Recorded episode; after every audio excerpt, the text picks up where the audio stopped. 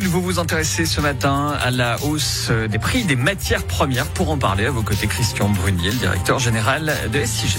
Bonjour Christian Brunier. Bonjour. Merci d'être sur Radio Lac ce matin. Avant de vous entendre spécifiquement sur cette hausse, on va quand même revenir sur euh, ces euh, nouvelles, ces assouplissements du Conseil fédéral. Depuis euh, cette minuit, le télétravail n'est plus obligatoire. Un télétravail que vous avez extrêmement suivi au SIG, au service industriel de Genève.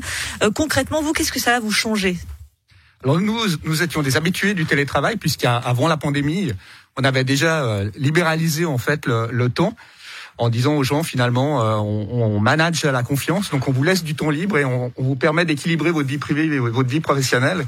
Et avec ça, on avait amélioré le sort de nos employés, mais en plus on avait amélioré notre productivité. Euh, donc c'était gagnant pour tout le monde. Euh, donc nous, on va revenir à la, à la normale, je dirais.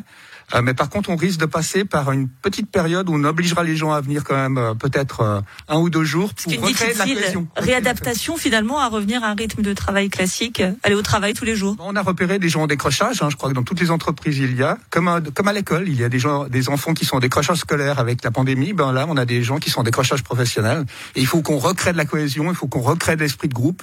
Donc on va passer par cette période-là, je pense. Ceux qui décrochent ou plutôt qui dévissent, c'est le prix des matières premières. Gaz et électricité devraient d'ailleurs rester à de hauts niveaux en 2022. C'est ce qu'annonçait hier l'Institut public IFP Énergie Nouvelle.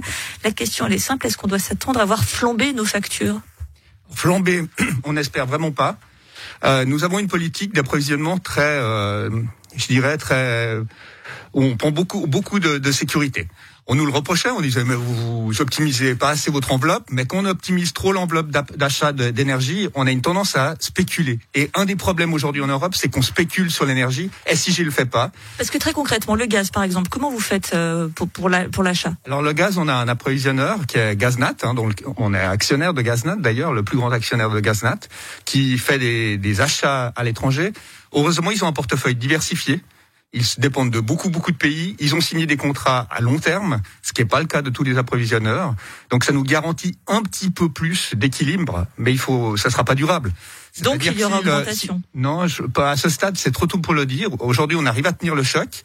au contraire de la plupart des distributeurs de gaz et d'électricité en Europe, euh, il n'y a pas eu d'augmentation euh, importante à Genève.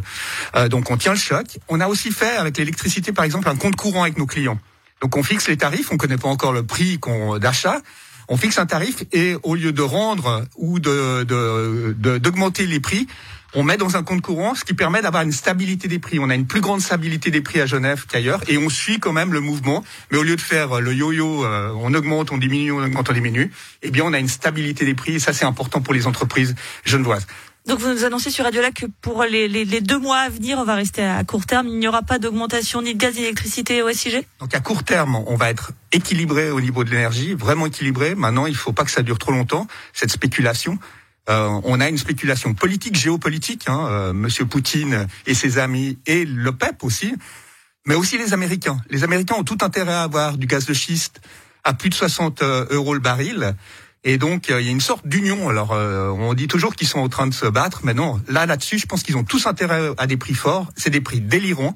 Et ça veut dire qu'il faut vraiment qu'on développe de l'énergie locale, parce que quand on a de l'énergie locale, on décide aussi la politique tarifaire et la politique des prix, et en plus on fait de l'énergie propre. Donc il faut qu'on soit de moins en moins dépendant de ces pays-là. Et là, on aura un plus grand pouvoir démocratique pour la population et un équilibre des prix beaucoup plus grand. Euh, vous évoquiez la, Russie très rapidement. Est-ce que le, contexte euh, géopolitique actuel peut avoir des répercussions sur nous? Est-ce que nous sommes dépendants euh, du gaz russe comme le sont d'autres pays comme l'Allemagne, par exemple? Alors, On est beaucoup moins dépendants. Hein. La moyenne suisse, c'est 22%. Nous, à Gaznat, on est encore au-dessous de ceci. Euh, donc le fait d'avoir un portefeuille divisé en plusieurs pays, ça nous garantit un meilleur équilibre. D'être très prudent et de pas spéculer sur les prix de l'énergie, ça c'est aussi un équilibre encore supplémentaire. Donc je dirais qu'on est parmi ce délire, c'est un délire hein, au niveau des prix, on est les plus solides euh, parce qu'on a été très prudent. Vous évoquiez euh, l'importance d'être euh, presque autosuffisant en matière euh, d'énergie. On sait que SIG est notamment très investi pour la géothermie. Où est-ce qu'on en est? Est-ce que déjà ça c'est l'énergie d'avenir? Et est-ce qu'on peut espérer l'utiliser très rapidement? Alors nous allons utiliser la géothermie très rapidement. Je pense qu'on va avoir des grands projets d'exploitation dans les trois ans à venir. Et puis on a l'eau du lac, l'eau du lac avec Génilac, qu'on exploite, qui nous permet de rafraîchir et de chauffer des immeubles avec des pompes à chaleur alimentées par l'énergie renouvelable. Donc on a un potentiel immense d'énergie locale pour se chauffer et se refroidir. Il faut qu'on l'utilise et qu'on cesse de consommer des énergies fossiles dépendant de pays relativement peu fréquentables. vous laissez sans voix. Euh, effectivement, donc vous, vous, parliez de, la géothermie. On sait qu'il y avait eu des prospections. Elles vont se continuer. Euh, où est-ce qu'on en est de ce côté-là? Alors, on est en train de de nouveau d'affiner le modèle. Là aussi, on nous accuse d'être trop prudents. Euh, beaucoup de régions. On accuse de beaucoup de choses. ah ouais, ouais, mais, mais pas simple hein, d'être le patron. Non, mais on est dans un marathon rapide. Donc, on, si on, est, on sprint, on n'y arrivera pas et on fera des bêtises. Tous ceux qui ont foré rapidement en trouvant de la géothermie, ils ont fait trembler le territoire, ils ont arrêté leur projet. Nous, on veut pas ça. Donc on prend le temps. Les gens se moquent un peu de nous, disons vous êtes trop prudents. Aujourd'hui, ils viennent voir comment on fait. Il y en a qui ont leur maison qui a un peu tremblé. Euh, non, mais rien du tout là. Non, non, franchement. Alors, euh, euh dans la prospection qu'on a fait, ça durait quelques secondes. On, avait minimisé par contre le bruit de l'infrastructure autour, les lumières, euh, les bruits des camions. Mais ça, c'était vraiment pour diminuer justement euh, quasiment à zéro les, les, tremblements de terre quand on forera, parce qu'on va forer et on va trouver, on a trouvé beaucoup d'énergie. Hein. On pense qu'il y a environ les deux tiers du potentiel euh, de chaleur de Genève sous nos pieds.